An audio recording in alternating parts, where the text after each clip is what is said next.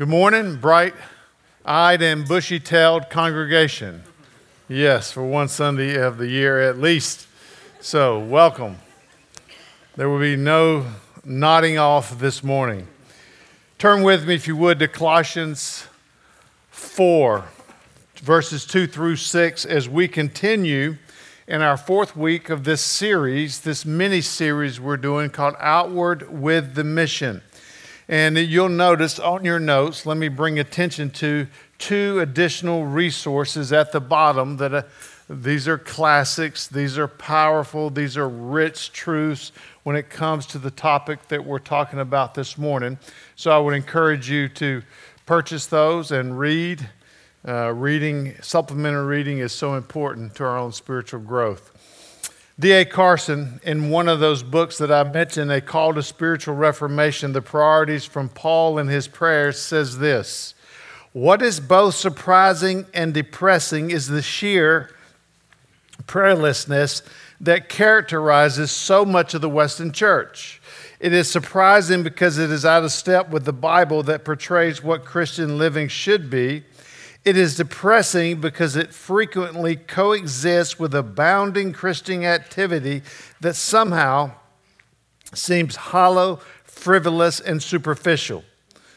We also know, just intuitively from the scriptures, that the devil hates prayer and that our own flesh does not naturally run to prayer. Amen? So, I am assuming that all of us have struggled to pray struggled to pray because we are folks in process. We are folks with many things to learn, and yet struggling or struggling well is really one of the ways we learn. And I'll tell you this I, I although I am growing in this area, I am no expert. I am a fellow struggler along with you. So, being in, all of us in that category, if we're to going to make any change in this area, one of the beautiful things that I think needs to happen as we take a fresh look at Scripture as it directs us in prayer.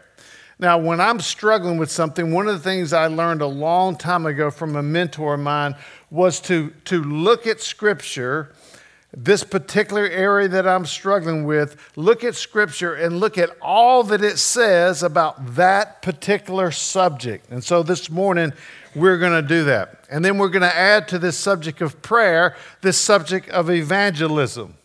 So we have two tough topics. And if you've known that, maybe some of you would have slept longer, right? It can't be any, any more sort of these guilt areas than in prayer and evangelism. So, but we're not going to go there with the guilt. It doesn't help us. So that's our passage this morning in Colossians 4. So, as Paul marries these two subjects, if you would, prayer and evangelism in Colossians 4, it would do us well to learn why it is vital for us to also marry them together, to, to put a plus side between them that equals something that we'll look at. So, here's a big picture question. I always like to go big picture first that we need to ask and address this morning. How do the prayers that we commonly present to God line up with what Scripture prays for, says about prayer, and what Paul prays for? One writer, defining sort of how we can tend to pray as Christians, put it like this. He says, Too many of us are praying like nasty little boys who ring their front doorbells and run away before anyone answers. I'm like, yeah, I'm guilty. Lord, help me. And then I go do what I want. So I want to define for us in sort of a layman's term and an earthy term, if you would, prayer, biblical prayer. Years ago, I got this definition from a book I read called Let the Nations Be Glad by John Piper. And in that book, it says prayer is a wartime walkie talkie, not a domestic intercom. God is more like a general in command central than a butler waiting to bring you another pillow for your den. Of course, it is fine to pray for lots of things, but in this fallen world with devils filled, prayer will function best when we keep the frequency tuned to command central in the fight of faith. What a great working definition for prayer. So this morning, the first thing I want to do is I want us to learn together, as it says in your notes, to highlight the prayer habits of Paul. And when I, we do that, we are looking at what to pray for, what priorities to adopt in our prayers, and what beliefs should shape our prayers. And here's what I've done for you I've laid out nearly, not a total comprehensive list, but a nearly comprehensive list of all of Paul's prayers and scriptures so that you this week can go back and, and, and re, sort of unite your heart with the Paul's of prayers and compare and contrast your typical prayer life with what Paul prayed for. What a great thing to do. So this morning, I just want to highlight a handful of those. Second Thessalonians 1 11 through 2. It says, To this end, we always pray for you that our God may make you worthy of his calling and may fulfill every resolve for good and every work of faith by his power, so that the name of our Lord Jesus may be glorified in you and you in him, according to the grace of our God and the Lord Jesus Christ. Another prayer, Paul's 1 Thessalonians 3 10 through 13 as we pray most earnestly night and day that we may see you face to face and supply what is lacking in your faith. Now may our God and Father Himself and our Lord Jesus direct our way to you, and may the Lord make you increase and abound in love for one another and for all, as we do for you, so that He may establish your hearts blameless in holiness before our God and Father at the coming of the Lord Jesus Christ with all his saints. About Romans 10:1 brothers, my heart's desire and prayer to God for the Israelites is that they may be saved. Philemon 4 through 7. I thank my God always when I remember you in my prayers because I've heard of your love of the faith that you have toward the Lord Jesus and for all the saints. And I pray that the sharing of your faith may become effective for the full knowledge of every good thing that is in us for the sake of Christ. For I have derived much joy and comfort from your love, my brother, because the hearts of the saints have been refreshed through you. Now, my hope is that as we read sort of this, this core center themes of the Apostle Paul's prayers that we would see that many times our prayers are different. And what a great way to learn again, to, to look at these core central uh, principles and truths and things that Paul prayed for so that we can reform our own prayer lives. Obviously, we need to be reformed in everything, and one of those is certainly our praying. Robert Murray M'Cheyne put it this way He said, What a man is alone on his knees before God, that he is and no more. So, this morning we're going to dig into another of one of Paul's prayers in Colossians 4. The little context of this book is Colossians.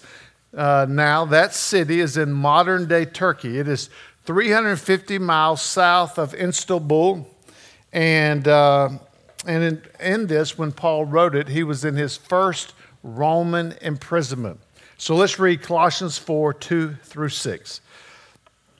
Continue, Paul writes, steadfastly in prayer, being watchful in it with thanksgiving. At the same time, pray also for us that God may open to us a door for the word to declare the mystery of Christ, on account of which I am in prison, that I may make it clear which is how I ought to speak. Verse 5 Walk in wisdom toward outsiders, making the best use of the time. Let your speech always be gracious, seasoned with salt, so that you may know how you ought to answer each person. See what he does there? He marries these two topics of prayer and evangelism. So let's dig into it. So, the first thing Paul tells us is how we are to pray. Verse 2. Paul, what he does here is exhorts the Colossians to be prayerful, and he uses, as you'll see there, as you saw there, two descriptive words. He uses steadfast and watchful. And when we speak of steadfast, it's literally the word devoted. It means coming back to prayer again and again. It is a word picture, if you would, of having a nagging cough. and when you have a nagging cough, guess what happens? You cough and you think you're done, and a few minutes later it comes back again, and you cough again.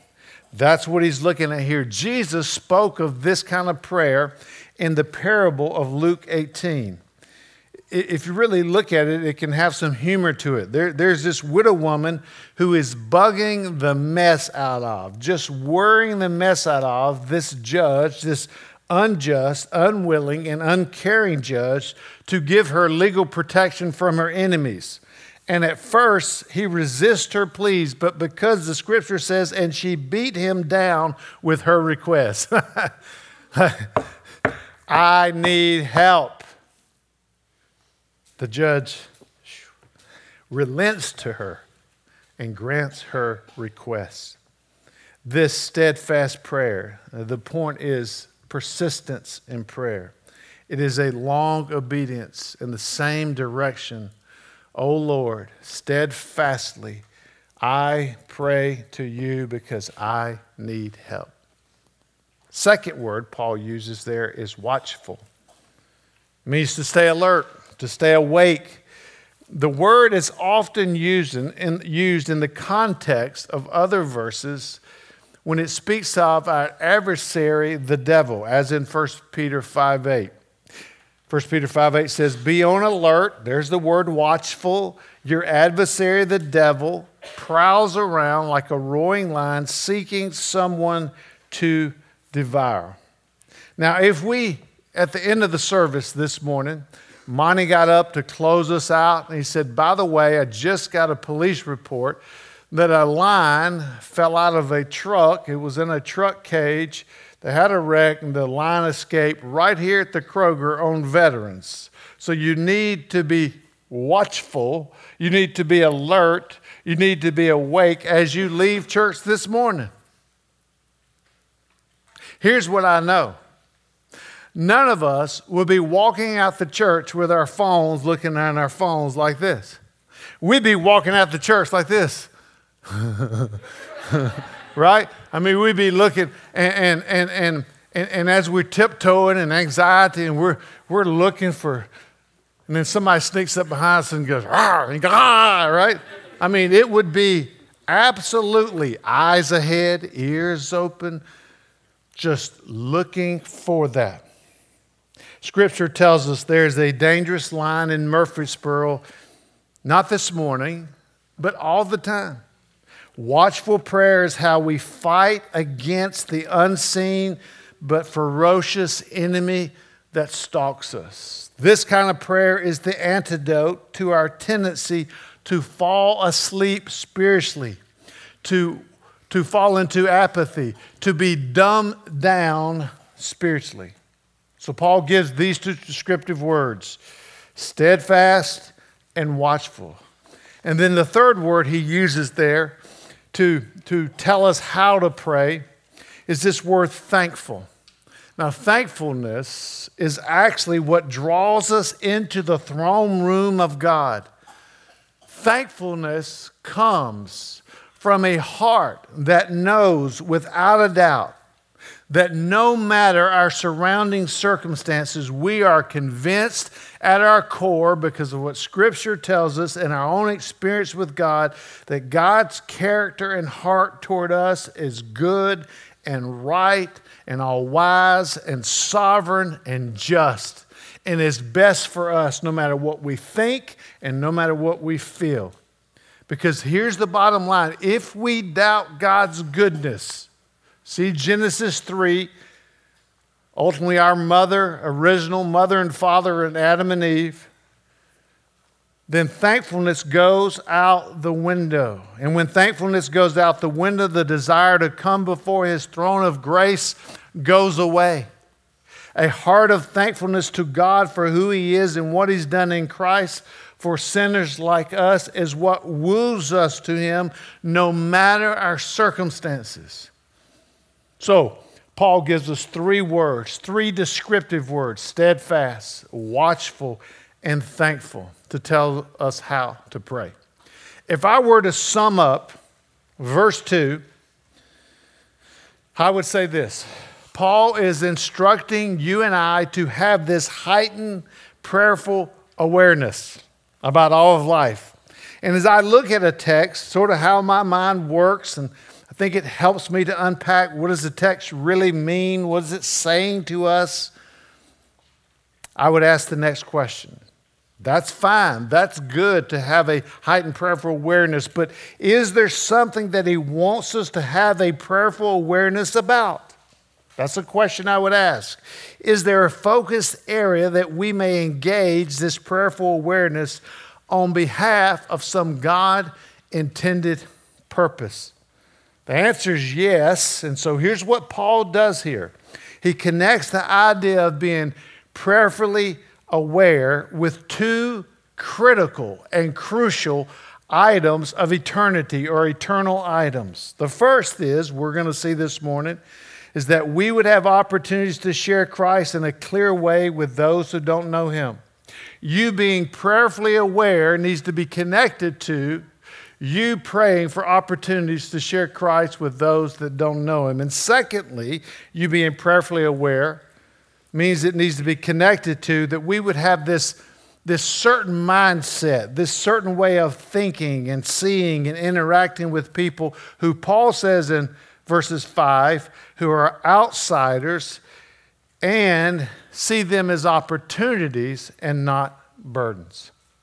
One writer put it this way he says, The gospel makes us extrospective, turning our gaze upward to God and outward to our neighbor. Have you ever heard those terms here? Upward with God, outward with our neighbor, or with the mission? So, that's why in verses 3 and 4 and 5 and 6, Paul now he has told us how to pray, and now he tells us what to pray and the reason to pray. Let's look at verse 3 and 4 again. At the same time, pray also for us that God may open to us a door for the word to declare the mystery of, mystery of Christ on account of which I am in prison, that I may make it clear which is how I ought to speak. So let's do this. Let me summarize for us. I want to connect verse 2 with verses 3 and 4. And this is what I think we could summarize what it's saying. While you are being persistent, alert, and thankful in prayer, while you are in this constant state of being prayerfully aware, Paul says, Pray also for us Pray for us that God may open up a gospel door so that I can share the gospel of Christ. That's how Paul's putting it. Now, when I look at that text, the first glance I see, the first thing that hops off the page when I read verses 3 and 4 is that Paul is in prison and he does not ask that they pray that he be given permission or released from prison. I, I, I'm amazed. That, here's what that does for me that says, Jeff, you have a long way to go and grow. Because if I'm in prison and I sneak a letter out to y'all, the first thing on the top, look, on the outside of the envelope is y'all pray, I got to get out of jail. I'm hungry. I got to go turkey hunting. I miss my wife. Monty's crying every day. He misses me so bad. They've already hired a teaching pastor, and they're not even thinking about me. He's in jail. We'll see him in heaven. But I know, I know without a doubt, that's the first thing I'm praying for. I love it. I need to be challenged and encouraged. Paul is so kingdom minded, he is not thinking about himself, and here's why.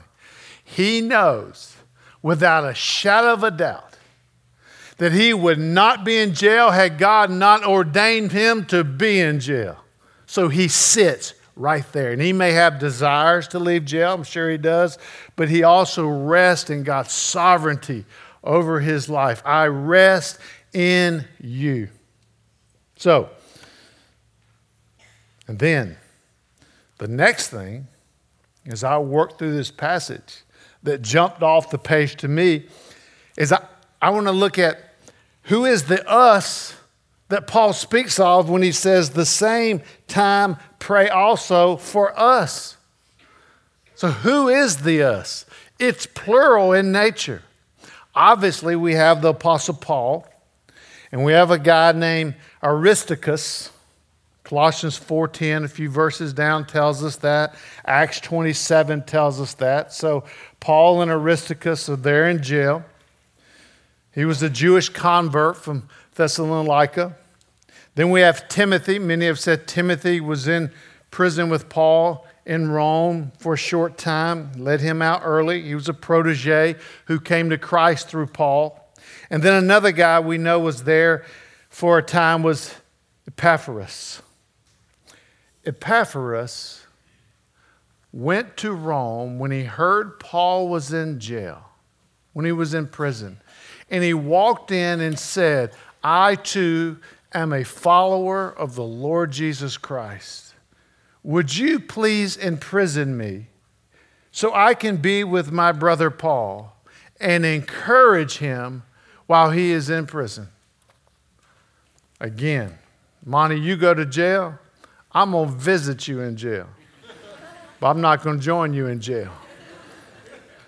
If I grow to that level of spirituality, Lord, that would be beautiful. But right now, I'm not there.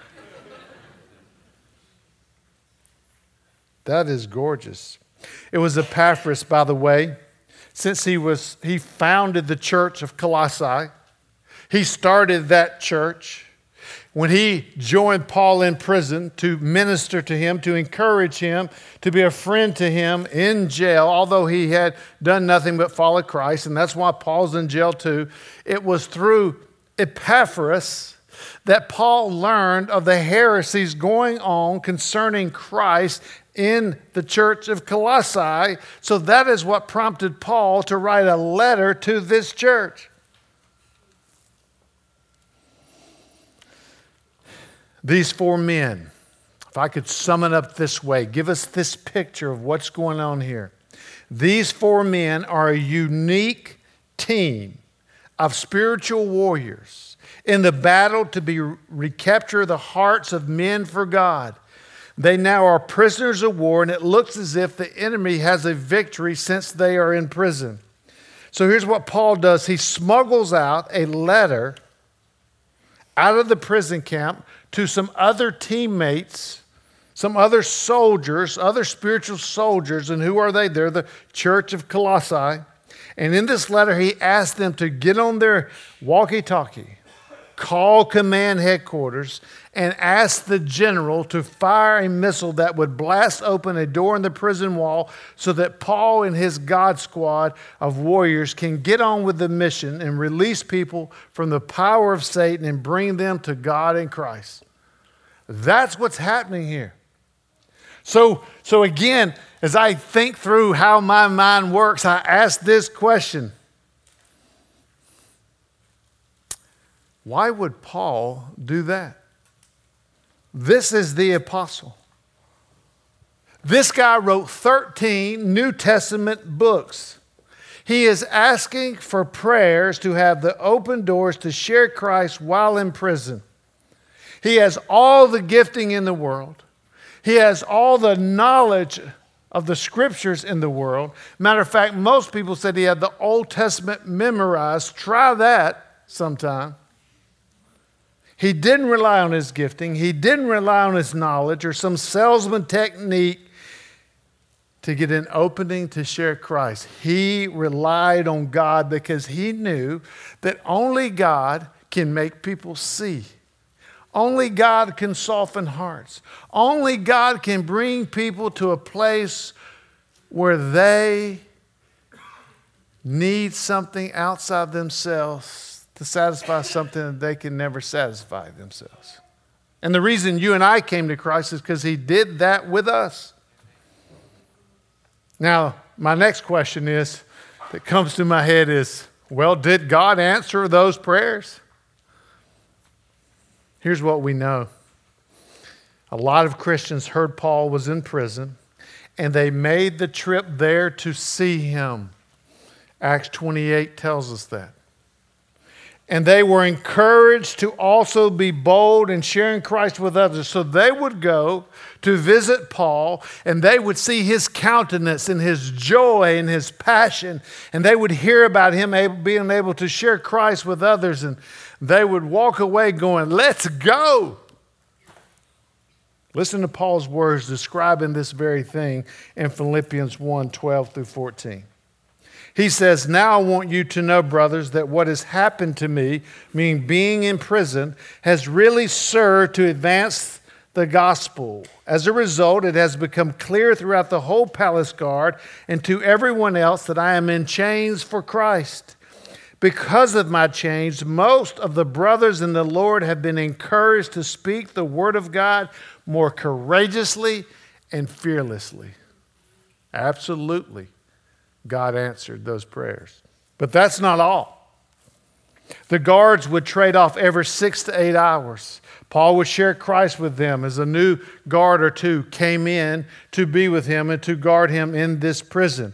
Then what would happen is they would come to Christ and they would go outside the jail and tell others about Christ, and then they too would come to Christ. Philippians 4 speaks of that. And maybe the greatest answer to this prayer, this open door prayer, that God would open a door while in prison, is that while he was there, he wrote four New Testament books of the Bible Ephesians, Philippians, Colossians, and Philemon. And they are now being used for the last 2,000 years to reach the world. Now, you talk about encouragement for us to ask God to open a door with people so we can make the gospel clear to them. He certainly did it for Paul here. So we know it is God's will that people come to Christ. True? Nod your head, right? We know it's God's will that He uses men and women to tell them about Christ. Men and women are His method. So, in light of knowing those two things, do you think that God would answer your prayer if you pray that you, He would give you an opportunity to share the gospel with someone? I think He would. If He knows you will speak, He will bring them in waves to you. And if not to you, He's going to bring them to someone if he's going to save them. And we're the ones that actually misses out. So the big idea here in terms of what to pray is before you talk to a person about God, talk to God about that person. That's what Paul was telling us here. I was encouraged Friday night. Uh, I am coming to community groups, and I was doing a community group uh, time where I was equipping that group in how to share their faith. And, and uh, actually was talking to my son Jess, and a few weeks ago, uh, he had a guy from high school, an acquaintance, didn't know him well, had a class or two with him, who messaged him on Facebook and said, Hey, are you a Christian? Now, we all wish they would come to us like that, right? like, like, like the girl said this morning, right? What God do you pray to? Uh, and, um, but I think when God knows we will speak and follow up, I think you will get more of those than you can ever imagine. And Jess said, Yes, I am. He said, Can I talk to you? So they met this week. And Jess got a chance to share Christ with him. Had to go back in the Genesis a little bit and give him a little bit of the story. This, this first conversation, he didn't come to Christ, but this first conversation about what does it mean to be a Christian. The guy said, I messaged you because you were always nice to me, even though you were popular and I wasn't. We never know. And this guy was blown away. He had no idea. He had no idea. He said, I thought Christians were this, this, this, and this, judgmental. I had no idea that this is what it means to be a Christian. Folks, that's where we're living.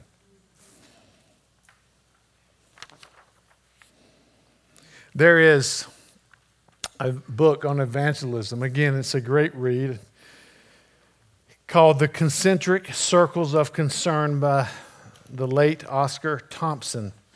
Here's what he does. Let me show you this it's diagram here.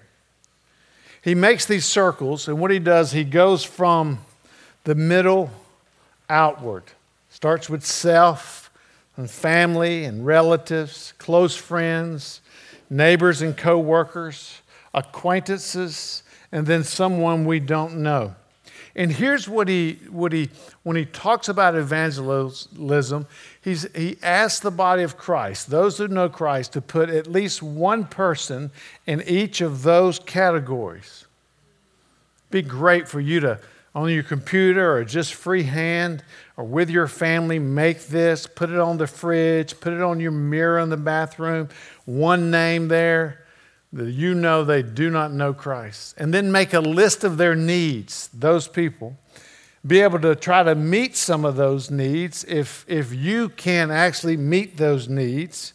And then pray that God would use the circumstances of life to draw them to Himself and that, and that He would use you with them in an opportunity to share the gospel is a great way to live that out. I love that diagram. It gives me something tangible in front of me.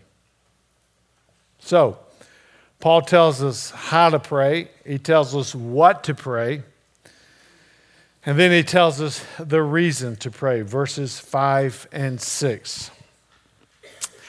He says, Walk in wisdom toward outsiders, making the best use of the time let your speech always be gracious, seasoned with salt, so that you may know how you ought to answer each person. Again, Paul is saying, as you're in this prayerfully aware place, we are to see people, interact with people, think of people as potential opportunities, an opportunity for a divine appointment. Oh Lord, is it a coincidence that this person is sitting by me on a three and a half hour plane flight? Answer Nope.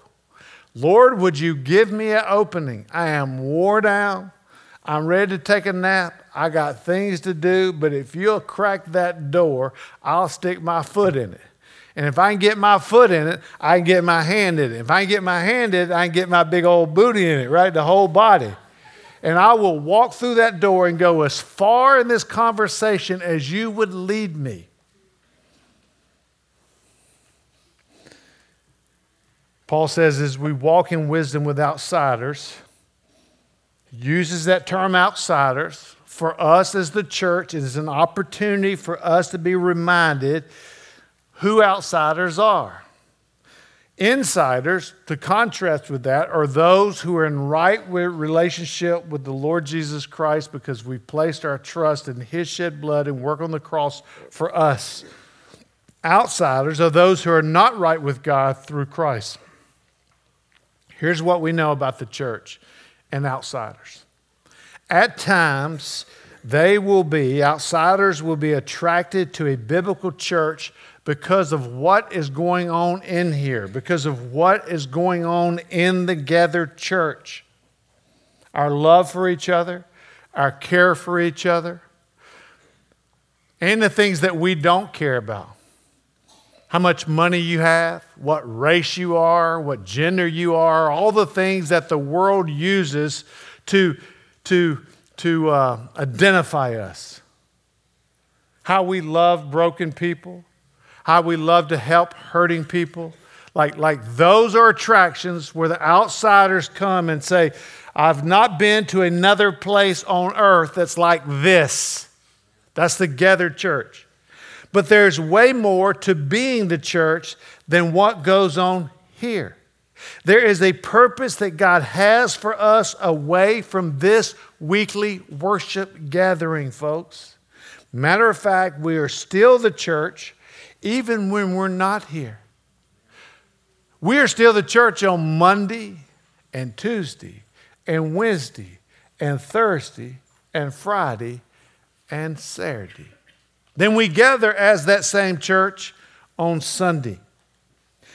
A biblical church gathered on Sunday is for sure to be a church scattered the rest of the week, or it's not biblical.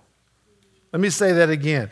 A biblical church gathered on Sunday is for sure to be a church scattered the rest of the week, or it's not really biblical. So when Paul says here, makes the most of your time with outsiders, he's not talking about his or their calendar. He is saying, make the most of your moment of time with them. I notice an opportunity, so I don't let it pass. A time to intentionally engage them. Now, what he's not saying is we run and we run up to somebody and we force this conversation and we say, My name's Jeff Patton. Do you know the Lord Jesus Christ personally? If you don't, you're going to hell. And they go, Whoa, dude, that was awkward. And they run from you and you walk away and say, I'll never do that again. That's not it. No, we start with this prayerful mindset toward them. We've already been praying for them. And that prayerful mindset helps us to see and discern these opportunities, these cracks that God opens the door toward them. And when they do, we stick our foot in and say, Lord, take it as far as you might take it. And I'll go all the way with you. And that's an amen. Right Have them in your home. Invite them for coffee. Ask them, How can I pray for you? Get to know them by asking wonder questions. When I meet with your community group, I'm going to give you a long list of wonder questions. I wonder how you're doing. I wonder how you got to be able to do this. Uh, how did you meet your wife and spouse? Their story. Ask them those questions. Show concern by wanting to get to know them. And then lastly, Paul has this winsome speech, he says in verse 6 to engage with winsome, gracious speech that is to be seasoned with salt or that is palatable, to know how you should respond to each person. Have you ever noticed that Jesus in the scriptures confronted the proud Pharisees who thought they had no sin? And then with those who knew they were full of sin and their sin was ever before them, how he approached them so gentle and kind. As I close, I'm reminded of, again, I mentioned this guy, I called him last week, Joe Schrader. I said, Joe, my church one day wants to meet you before you die. He's in his late 60s now. I said, wouldn't y'all like to meet Joe Schrader? God led me to Christ and put up with me for four years. He'll tell you a bunch of stories, most of them lies. But I was talking to Joe on the phone, and I was remembering this time we were in Daytona Beach, Florida. I've been a Christian a couple years. We're sharing Christ on the beach with Campus Crusade for Christ, and that's where we're down there, thousand college students sharing Christ. And as we walk into the hotel, there's a group of motorcycle, uh, like like big dudes, way bigger than me, buff, tattoos, leather jackets drinking uh, bottles of liquor, had the bikes parked, sitting, I mean, outside the pool, and they're sitting by the pool, still got leather on, sitting by the pool. That's a bad dude, you know, gonna go swimming in his leather. And as I walked there, I remember thinking, no, Joe, don't do it. And about that time, he said, hey, let's go talk to these guys. oh, God. Now, you got to remember, Joe is about five foot seven, little chubby guy sort of waddles when he walks. And I'm like, Joe, I can't take them all. You know what I mean? I, am in my, I'm in my prime. And if I can't take them all, I one at a time, I'm good. I'm in shape. Maybe they're not. He walks over and said, Hey guys, how you doing? Joe Schrader here. Uh, we're with a bunch of people with Campus Crusade, and we're actually sharing, telling people about Christ. Any of you guys, would you be interested in us taking a few minutes to explain to you what it means to have a relationship with Jesus Christ? oh, I mean, like you're talking about lack of tact and awkward, and and uh, and then he said, and before before that, my friend here, Jeff Patton, plays football at East Carolina. He wants to tell you his testimony how he came to Christ. I'm like, no, I don't. I mean, I'm literally thinking that. So I stepped forward and I give my like two minute testimony, best as I could, right how I came to Christ. Two responses. A couple guys said, Man, we want to hear that blankety blank, blank, blank, blank. Get out of here. And one of the guys said to his friend, said something like, Hey, man, they ain't hurting you. They've been respectful. They're here trying to help us. Yeah, we, We want to hear. Don't pay no attention to him. Don't be a jerk, bro. And I was like, oh. So we sit down, and Joe shares the gospel with those two or three guys on one end of that group. They didn't come to Christ. They thanked us. Joe said, Can I pray for you? They said, Yes. I'm like, I'm looking, he's praying for these old hard dudes. And then as we left, he turns to the guys who had said some harsh things.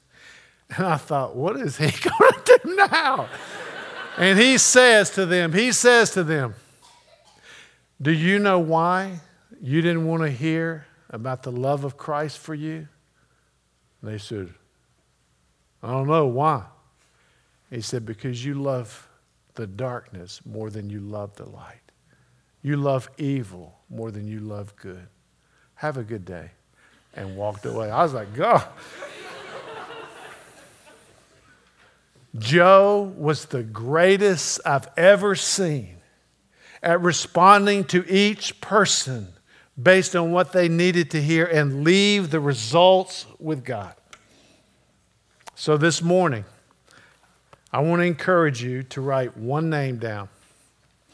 And I want you to write that name down and pray